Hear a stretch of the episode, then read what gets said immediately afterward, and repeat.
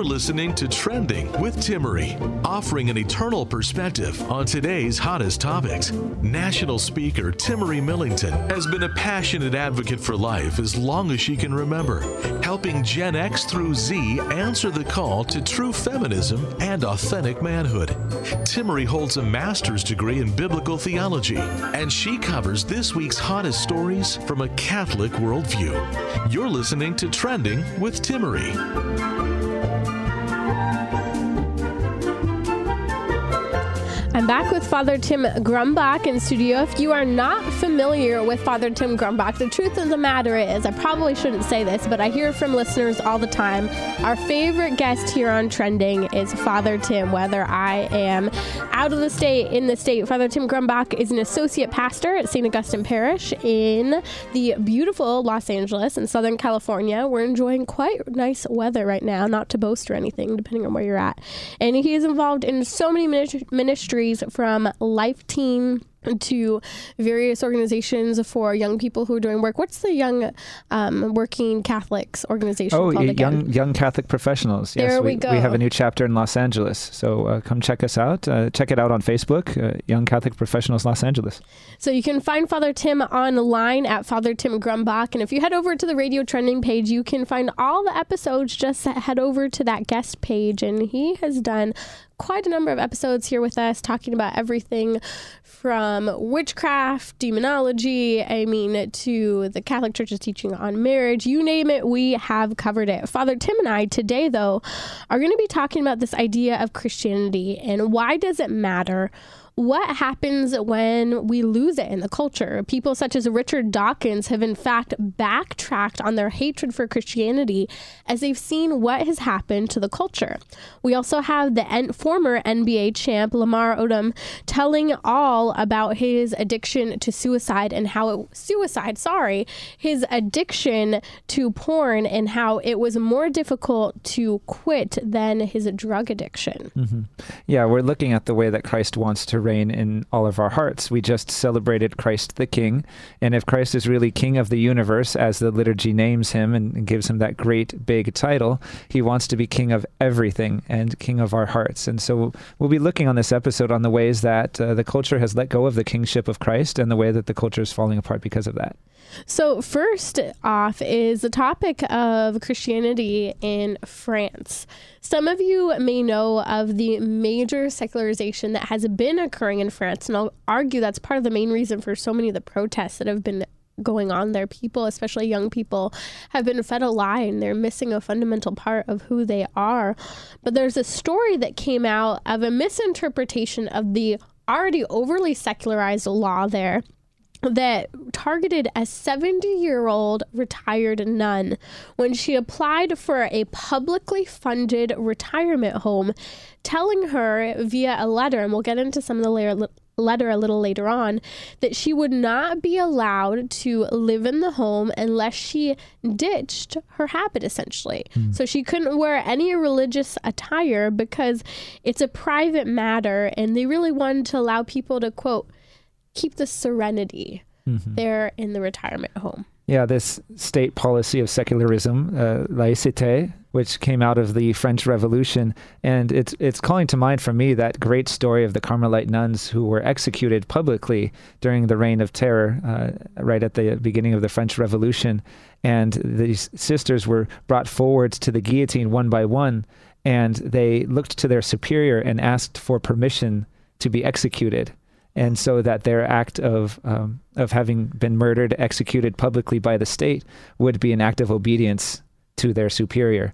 And so this act of secularism, this policy, which was misunderstood in this case, is may have been misunderstood what the government wanted now, not intending to uh, sacrifice the lives of these religious sisters uh, to the cult of the government or whatnot. But still, there is somebody in this situation who thought that this is what it meant and there's still somebody, an individual, and so we can't pass it off as well. The government did this, the previ- prevailing worldview did this, but individuals are doing this to individuals. Well, and if you know anyone who lives in France, they will be some of the first to tell you that there has been a major secularization in France and really this targeting in many ways of Christianity. And no one's talking about the fact that day in and day out, the most holy places there in France continue to be targeted, destroyed, attacked, religious art, some of the most beautiful and historical churches. And again, I don't think we'll ever know, but even questions about what really happened to Notre Dame have mm-hmm. always lingered in the air. Yeah, and uh, priests are being attacked and killed in many cases that are really not making it out to the major media as well. So looking at it as, as more than just a government policy of, of secularization, but also this is taking the lives of people, maybe not as such great a scale as the reign of terror, but it's still happening and it's what individuals are doing to individuals because of a government policy.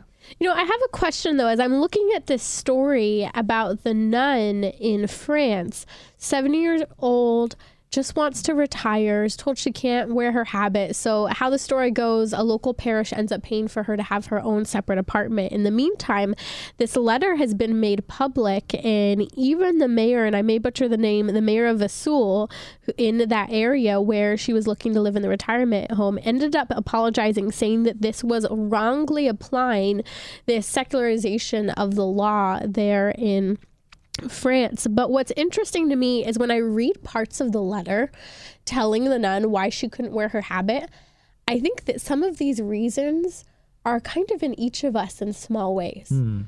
And so when I look at it, one of it, it says, that basically it's ostentatious to wear this habit belonging to a religious community because essentially it's going to impact everyone's serenity. Mm-hmm. And I think about that. When are there times when we're not willing to bring up in any way our Christianity? Maybe we're not even willing to pray in public because we don't want to throw off other people's serenity mm-hmm, mm-hmm. as if Christianity were offensive. Right, right. Uh, how are we going to distract the society with Jesus? I mean, that's something we were called to, we are called to do in the first place is to uh, disrupt this. It's not so much a serenity as it's a distraction and a numbing that the society every single person has God built into them, has this this hole in their heart, right? That God that God shaped hole in the heart is that you know, and more eloquently put is from Saint Augustine is that our heart is restless until it rests in Thee, O God, that you created us for yourself, and so that means that there's not a single person in our society that's not longing for God, but finding ways to distract and numb and calling it serenity. Uh, it's a distortion of the silence that uh, the silent love that God lives within so we're called to distract them from that, called to um, call people to greater things. We were born for greater things. You know, this is calling to mind for me something that happened actually just this last week in my parish. Was um, uh, in the middle of mass, uh, about eight to ten young men, college-aged men, came in and uh, started drinking beer and filming themselves during mass. During mass, wow. you know, during the consecration even. So every time I would lift up the chalice, they'd take a, a they'd be shotgunning their beers, and um, you know, I didn't know what was happening during Mass. I just figured, you know, we get a lot of visitors. We have a beautiful church in the heart of Culver City in Los Angeles. Sony Studios is right across the street. Lots of, you know, tourists, people coming to see what the Catholics are up to. And, and we have a lot of homeless in our church as well. And so, you know, I've seen some interesting things, heard some interesting things. But when I heard the, the pop of what I thought was a soda can, I'm like, that's one of the weirder sounds I've ever heard in a church. And so I just chalked it up to maybe somebody doesn't know they're not supposed to be drinking in church. And uh, but then one of my parishioners started getting into an argument with these young men, and I'm like, okay, well this is strange. But it um, it turns out that they were they were drinking alcohol, they were filming themselves because it was something that had made its way onto Twitter recently, encouraging young men to go into churches and film themselves drinking alcohol. You know, wow. very manly, right? You know, I think that's the height of male passivity. Honestly, is you, your heart is created for worship and to distract yourselves from that for the sake of um, attention on social media for the 20 seconds that you'll get it. Well, anyways, you know, this is a distraction to us. And how are we being called to distract these young men from their desire for attention and to say, you don't have to leave. You just can't do that in here because we want you here with us to do what your hearts were made to do. And so our society is there's not a single person that's not created for worship of the living God. And yet, this secularization of the culture is telling us, you know, worship is something that needs to be disrupted, something that, you know, we can get attention by being a distraction. And it's it's infantile and it's immature. And we need to be calling our men to greater things and to be calling individuals within a society that is secularizing itself to recognize, no, your hearts were made for this. Your hearts were made for this worship. And I'm really struck by this one line that was in this letter telling this religious sister that she couldn't wear her her uh, her habit in this retirement home is religion is a private matter and must remain so. You know, I, I want to give the words of uh, Flannery O'Connor when talking about the Eucharist is that if it was just a symbol, then to hell with it. You know, if if religion is just meant for me and and it must remain so, well, to hell with it, because that's not religion. Religion binds us to one another, not hides us from one another. It calls for a conversion of heart. That's Father Tim Grumbach. You're listening to Trending with Timmerie. Father Tim, I want to come back to the story you just told about the disruption during Mass, because this all ties in when we say that God is not a big deal, when Christianity isn't a big deal, life becomes boring, even though we think it becomes exciting. There's freedom and liberation, do whatever you want. We lose our sense of conviction, our sense of uh, consciousness, and even our conscience at the same time. And I think of these young men who are challenged on Twitter to go and drink beer in the middle of Mass. Uh, they think it's not a big deal because they think God isn't a big deal. They don't even realize that it's just impolite and rude to begin with. I mean, we've lost our common sense. And it makes me think of part of what we're going to discuss with Richard Dawkins. And maybe we'll bring that up a little bit now about how he used to be so anti-Christianity and that you know you didn't need Christianity for morality. You needed didn't need the idea of God watching you. But now he's kind of going back on that and thinking maybe it is helpful for people to think that God is watching them in order for them to behave and be respectful and have some level of morality in culture today. Mm-hmm.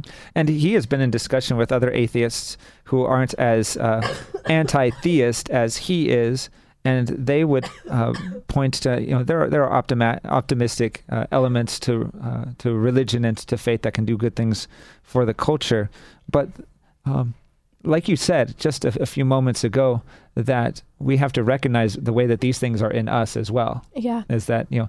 Um, you know, uh, these people are trying to hide their religion or force others to hide their religion. What are the ways that I do that? Well, yes, in yeah. that quote you brought up, religion is a private matter, yeah. must remain so. They told a nun this: you can't wear yeah. your habit. Religion's private.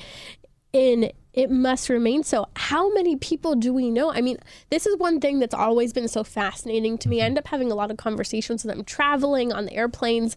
Maybe it's because I don't plug in and put headphones in and I say hello to people next to me. But I run into Catholics, fallen away Catholics, to quote them sometimes, recovering Catholics, as they call themselves, all the time. And I find it interesting because a lot of the time, the Catholics, even once they know I'm Catholic, are hesitant to share that they themselves are Catholic. Mm-hmm there's this discomfort. And part of me wonders are they afraid of being judged? Are they wondering, well, what kind of Catholic are you? we don't have time for that. you know, what is it? They don't wear it on their sleeve. Yeah. And my husband always teases me because I always somehow end up figuring out who is and is not Catholic around me by just kind of asking questions or talking about things. But I think we're so often afraid to share our religion. We're uncomfortable. Why is that? Yeah. I I don't always share my Catholicism well, my Christianity well, but I'm con- being convinced more and more every day, convicted of it even, that I, am not Catholic, I'm alive. I, I, breathe. That's what it means for me to be Catholic. I have to breathe this stuff. I, this has to be, you know, I don't have my own breath anymore. I don't have my own heartbeat anymore. These aren't my hands anymore. This isn't my voice anymore. It belongs completely to Christ. And so I don't have time to worry about what other people are thinking if I'm praying my rosary while I'm walking down the street. I don't have time to worry about what people are thinking when I'm making the sign of the cross and blessing food at, at you know before a meal at a restaurant. I just don't have time for this. Uh, to be concerned and worried that they think I'm weird for this. You know, this this is who I am. This is who I'm called to be, and you know, being a witness to Christ is that simple, and it begins there.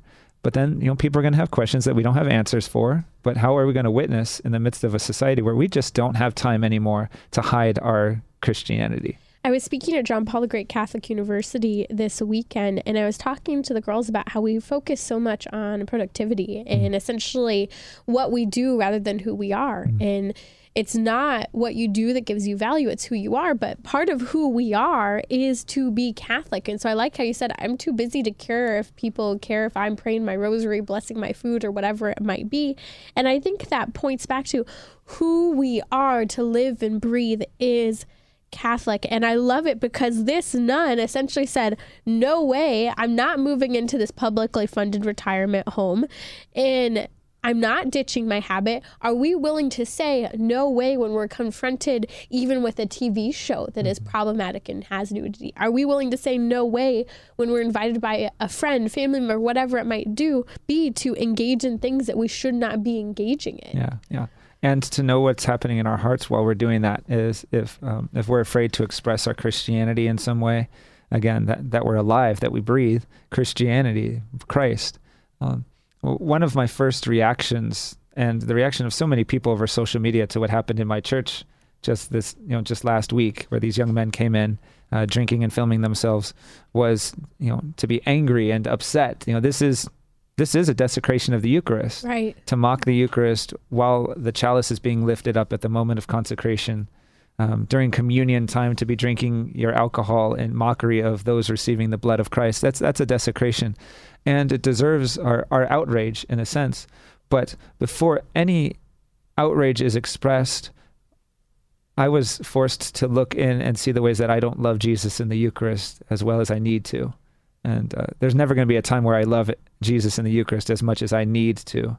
But that needs to be our first reaction. And looking at Twitter, um, perhaps it wasn't people's first reaction. It was like, I would have kicked them out of the church, or we need we need people carrying guns in church. I'm like, these guys were drinking beer, okay. um, uh, although some of my yeah, although you know, um, we have a school on campus. Uh, we have you know, real concerns about keeping our children safe.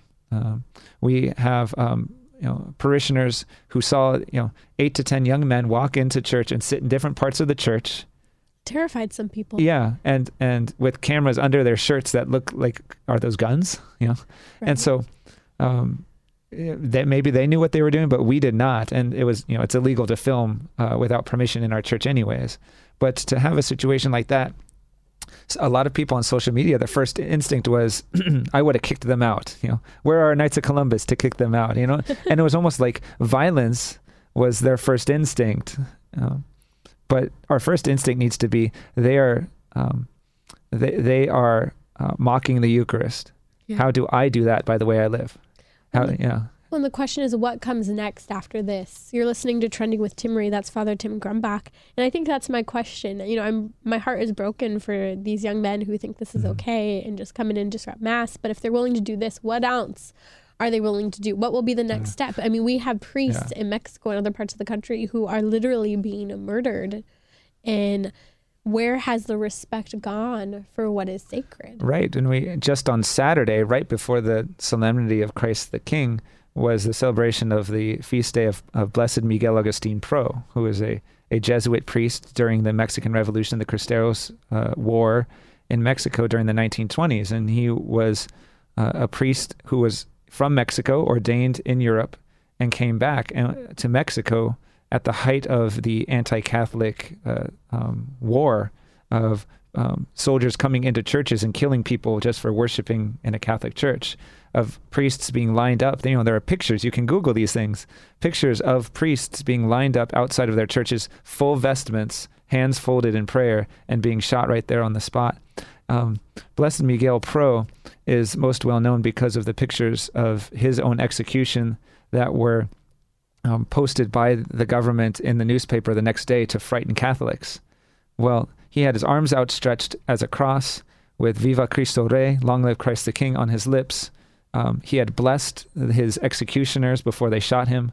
You know, this is the authority, the kingly authority and responsibility of a Catholic man, of a priest, um, doing what Christ did on the cross, blessing the, the repentant thief.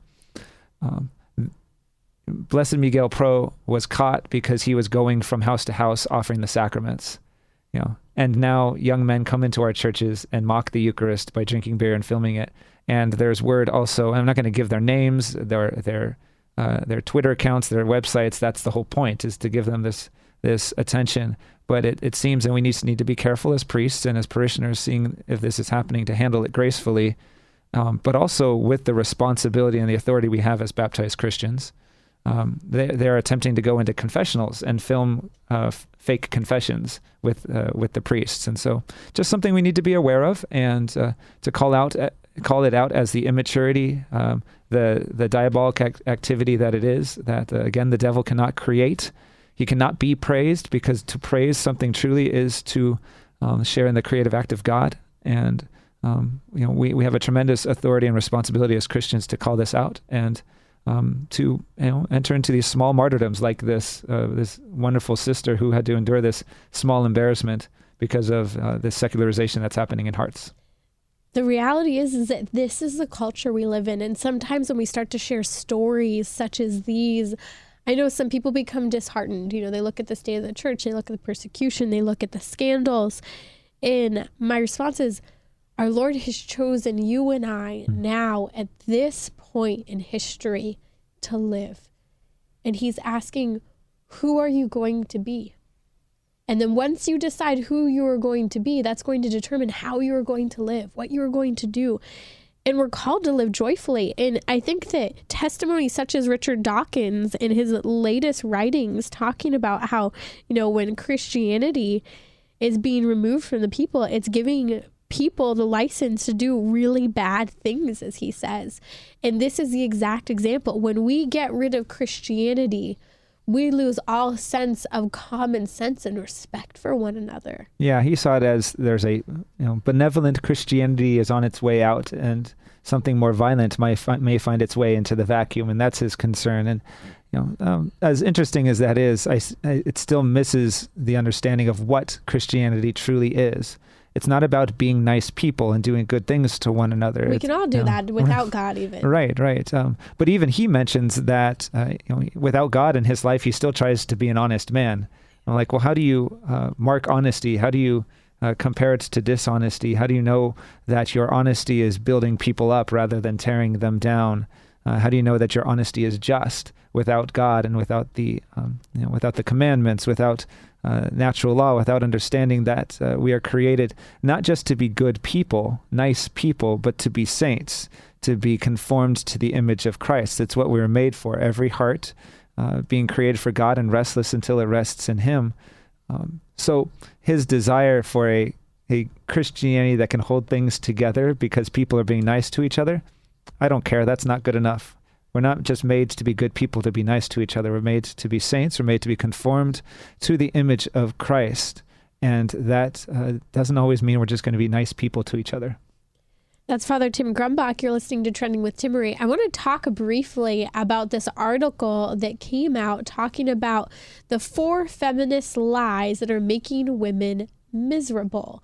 The story came out through the Federalist. It was written by Suzanne Venker, who is a life coach, a relationship coach, and she talks about uh, in her books things such as women can't have it all. You can't work full time and have children full time and do all of your hobbies full time. You can't have it all.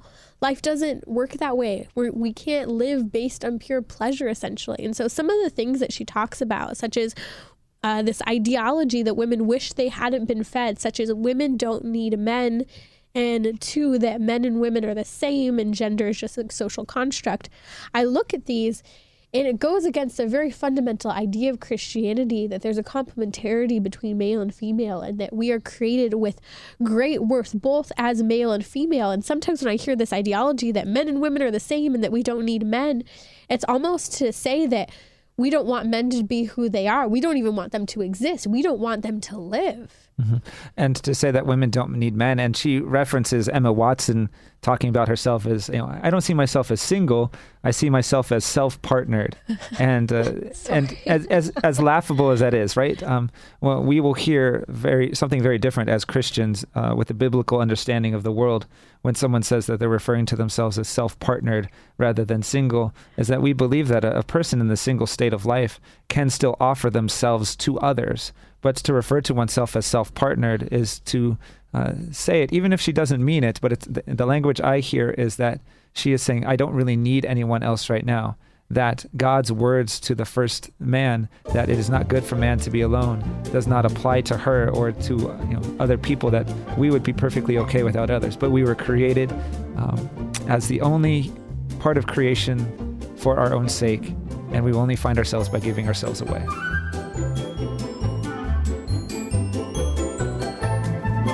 Timmerie will be right back. Send her a tweet at Timmerie. That's T I M M E R I E. You're listening to Trending with Timmerie, where morality and culture meet, offering an eternal perspective on today's hottest topics. Thank you for being with us. Father Tim Grumbach is in studio with me. I was taking up the topic of these four feminist lies that are making women miserable. It was written about in the Federalist. We'll be sure to link to that episode on Twitter as well. But the first couple that we're talking about is how women don't need men and how men and women are the same and how gender is just a social construct. What's your initial reaction, Father Tim, as you're hearing these? Well, that women don't meet, need men. It could be put the other way as well, that men don't need women. But we know as Christians that uh, you know, not even just the how of creation, but the why of creation, that we are made for one another, and that it's expressed in different ways. Uh, you know, in the, the sexuality and the gift that men and women make to each other as husband and wife, but also in, in my state of life, the celibate state of life is that you know I, I need to be able to have male friends and female friends and to find my intimacy in the healthy ways and in healthy relationships, and that we cannot know ourselves without seeing ourselves in well in the light of Christ, but also in the light of our relationships with one another. Well, we have to keep coming back to this idea that we are oriented toward the other. Part of what we desire so much in a relationship with someone of the opposite sex is what is other in that other person. And so this whole idea of quote unquote self partnering goes against the fundamental idea of who we are as male and female. By our very creation, we are created to be a gift of self. And, you know, this is going back to the idea of theology of the body and what the church has always taught.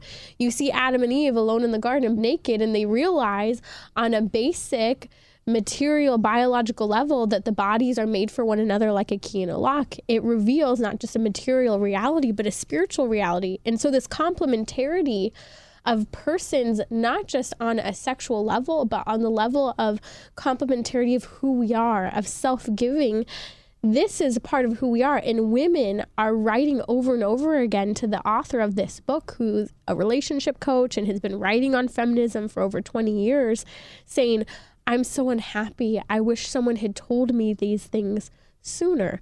And so some of the other things that she talks about is how women wish people told them didn't that women didn't buy the lie that their biological clock isn't real. Right, and that leads to the fourth point is that a career is more meaningful than marriage and children because that thought, that fourth thought, will lead uh, women to think that you know that biological clock isn't real, so that I can put my career ahead of anything else and then come back to it later.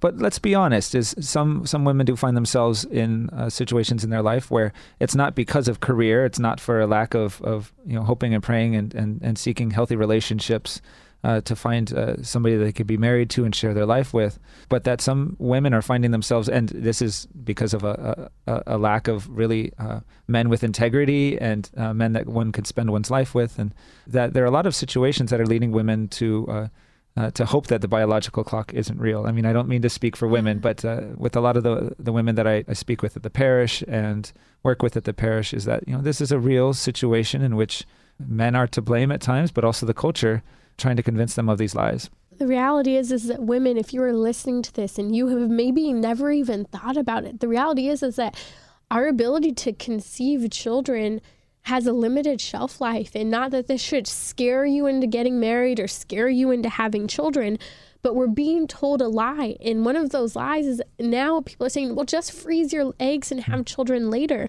I mean, people are saying, well, I'll just do IVF. The chances of IVF working for a woman in her 40s, for a woman's eggs in her 40s, are very, very, very low, not to mention the offenses against marriage, against the creation of life, against um, destroying life. We could go on and on, but it's not effective, and women are suffering because of this.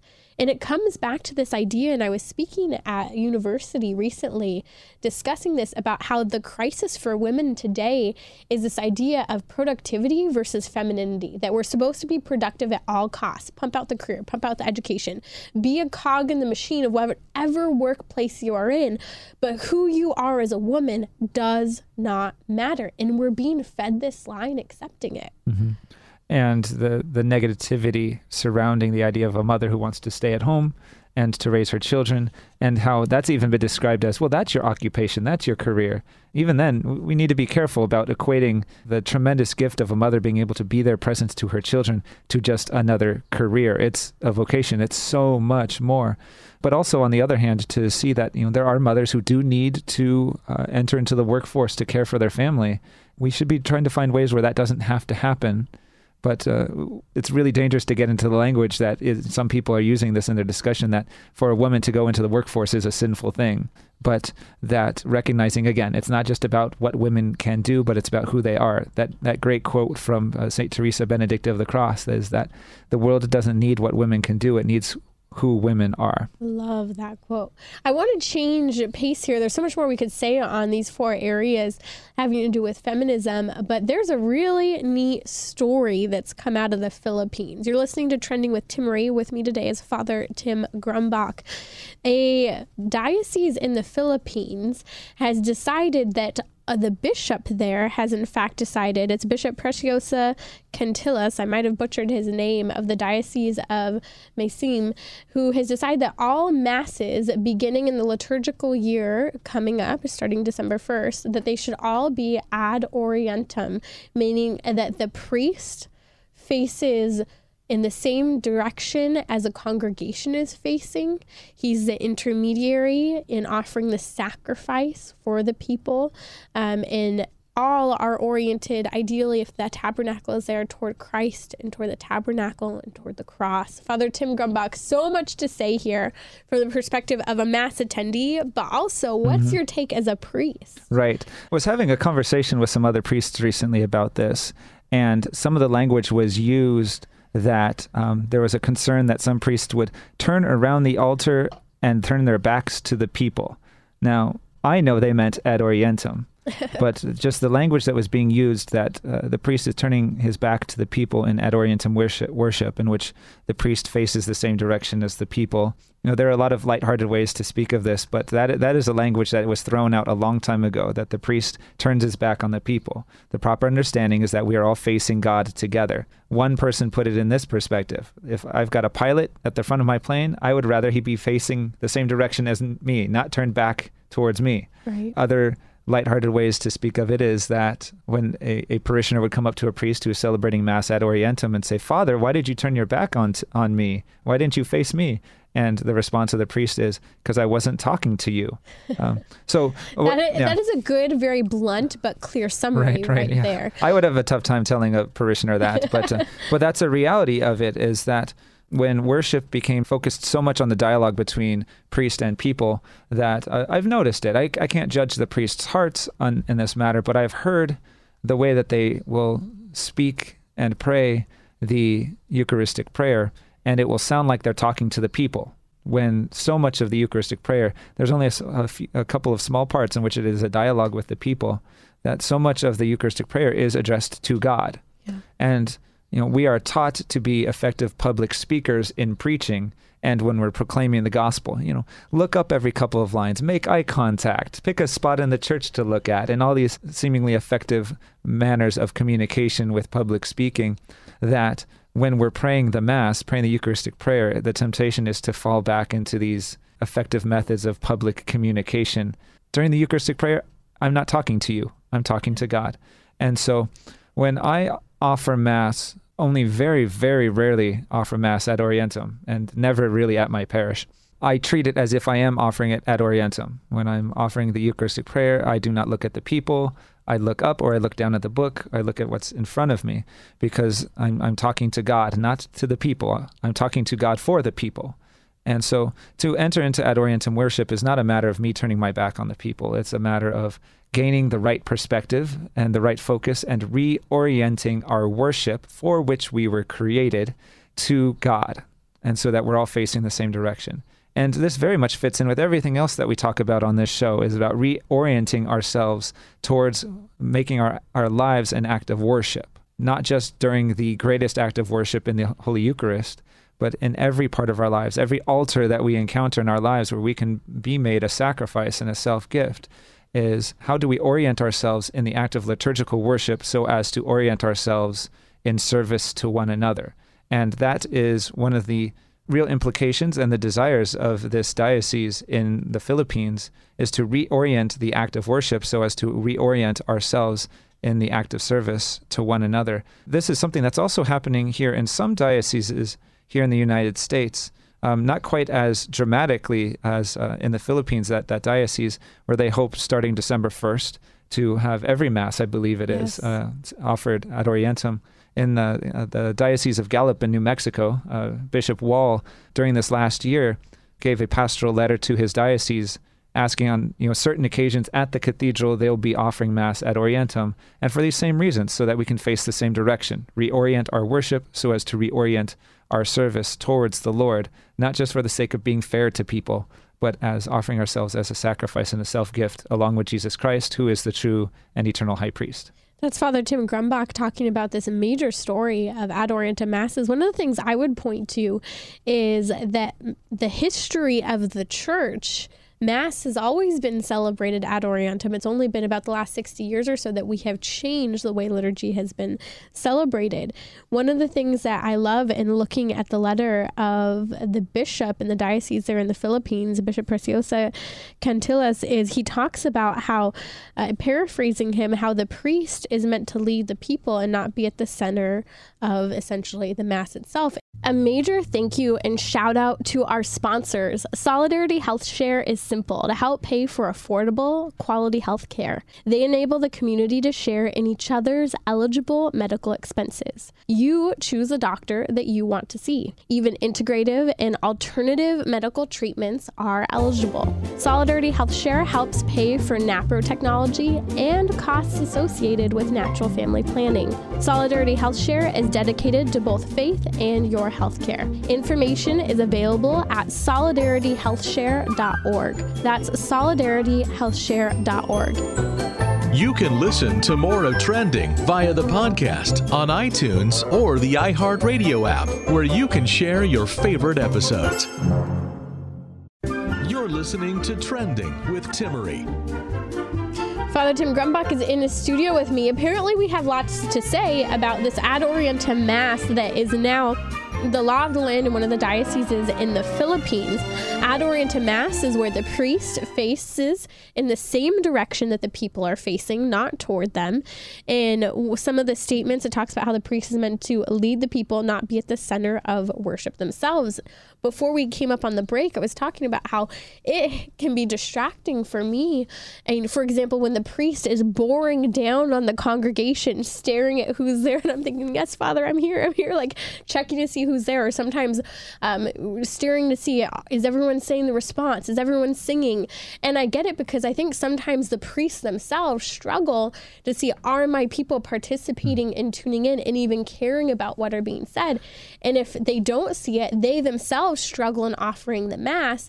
And then we ourselves struggle in the way the priest is or isn't engaged in the liturgy. And so the priest, in my eyes, in, in so much of the history of the church and its documents about how Mass is celebrated, it points about how this is us reorienting ourselves and keeping our eyes on Christ, who is our goal. We are called to be conformed to the image of Christ. And this is reorienting back to Christ in our liturgical worship. Right, and one of the most basic elements of the theology of the Eucharist of this the, is that it is a an unbloody representation of the sacrifice of Calvary. That Jesus' sacrifice on the cross is not redone or done again, but that we are being transported into that moment in the Holy Eucharist. And so, what the Church has called for for some time now is this full and active participation of everybody present in the Eucharist.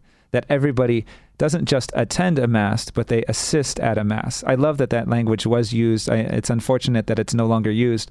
That people assist at a mass, meaning that you know it is a full participation, not in the sense of they have to be up at the altar Right. uh, in in albs uh, performing ministries, but for people to attend at the mass is to assist by offering their prayers along with the priest. I just want to comment on that real quick, Father Tim, because sometimes we say, well, this is how we used to say mm-hmm. things in the church. Just because the church isn't using the same terminology to discuss the liturgy, to discuss teaching, it's using current language, but the meaning hasn't changed. And sometimes because we don't read more of the history of the church documents, sometimes that meaning can be lost on us because Mm-hmm. we're trying to be so current in how we discuss things. Right, right. And so how how do we actively participate? How do we assist in the mass? How do you using this different language?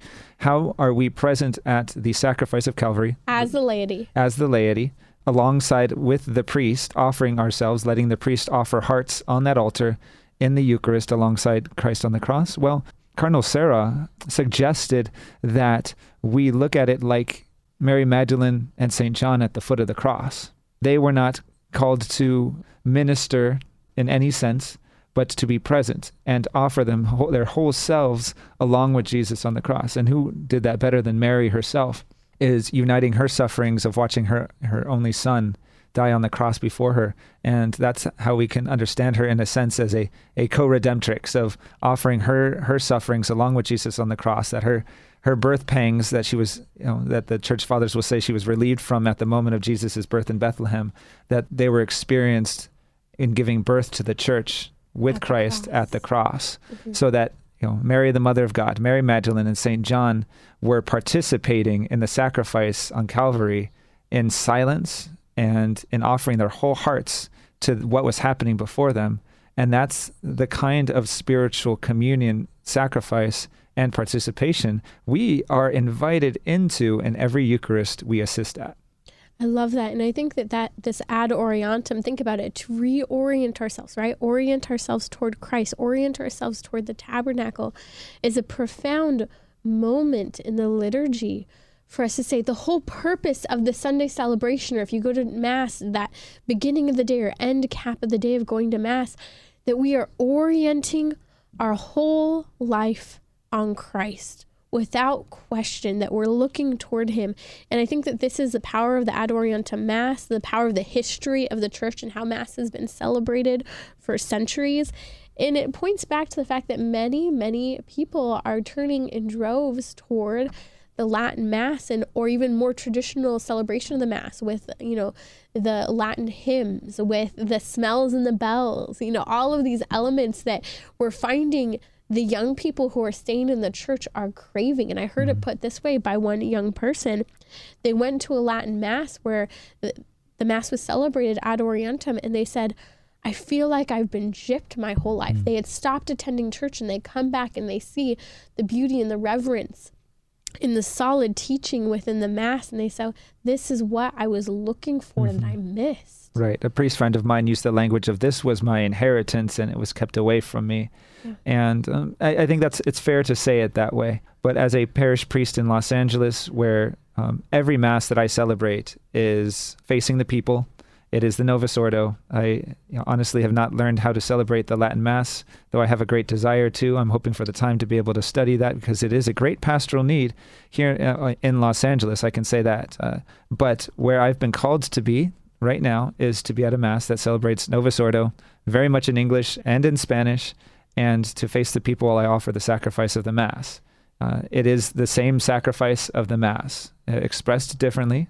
It's not a different rite from the Latin Mass, it is a different form. right And that is what I've been called to do. And I have a great desire to you know, experience the other form as well. But when we speak of this, um, you know, there was a bit of a controversy on the Catholic Twitter uh, over the last few days of some footage coming from uh, you know, NCYC, which is a gigantic youth conference in Indianapolis that happens. Uh, I think it's every year or every other year. And uh, this year there was some footage that came from the end of the Eucharist, which had like you know ten or fifteen bishops present and like hundreds of priests or something like that. And it was just this this wonderful experience of a mass being uh, offered in a football stadium. And you know the footage that made it onto the internet was of twenty thousand teenagers waving like their cell phone lights or something like that during the final song. And there are some elements in the social media, the Catholic social media world, that saw this as so offensive and irreverent. And though waving cell phone lights during the closing song of a liturgy is not exactly my idea of reverence, but it's where those teens were at. And it has to be somewhere that we start with them. You know, well, Yeah. yeah. we would love to bring them into greater reverence where they could actually uh, appreciate, love, and respect the Latin Mass. But you take some of the teens that I work with them and, and drop them into a Latin mass. They're not there yet. They're not there yet, and they're going to be as probably going to be as disrespectful during that time as they are during you know the, the regular masses that I that I offer. And I think one thing, though, that we can learn from the Ad Mass that is being celebrated now in one full diocese in the Philippines is that where are we orienting our hearts mm-hmm. when we go to the liturgy? So, regardless of what Mass you're attending, are you truly orienting yourself toward Christ in the sacrifice of the altar at the beginning of the Mass? Are you truly seeking repentance and asking for the worthiness to receive our Lord? Are you truly present and learning about Christ during the readings of the Old Testament, the New Testament, the Gospel. I think that that's the biggest takeaway is where are we orienting our minds, our bodies, our hearts, our souls? So in the physical orientation of everyone, right, toward Christ facing the east, is one symbol in Ad Orientem Mass, but how can we live that symbol in our own liturgical worship wherever we are? Right, right.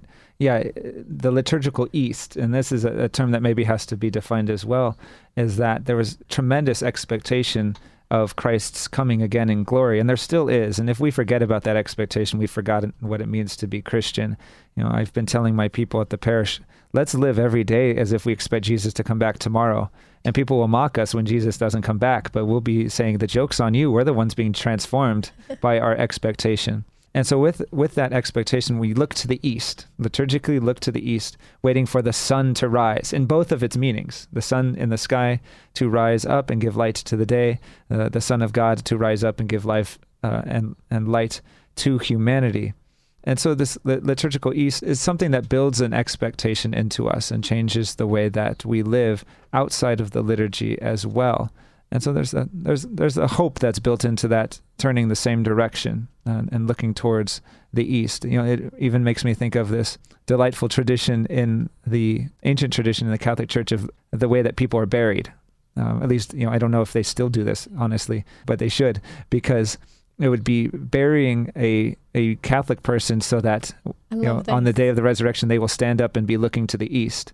But the tradition also is that a, a priest is buried facing the other direction so that he will stand up and look back towards the people that are awaiting Christ's coming from the east. Uh, and they will either thank us for the work that we've done or they will convict us of our selfishness and our um, our lack of uh, charity and and uh, pastoral love for them. And so you know the, the ancient traditions of the church remind us that we are people of expectation and hope looking towards the east waiting for Jesus to come back every day. And this is a great reminder as we prepare or are in the midst of the Advent season. It's a preparation for Christ in his second coming. It's a reliving of his coming in not just at Bethlehem to Jesus, to Joseph and Mary, but a coming every time to us in the Eucharistic celebration as well. Yeah. And to not be afraid.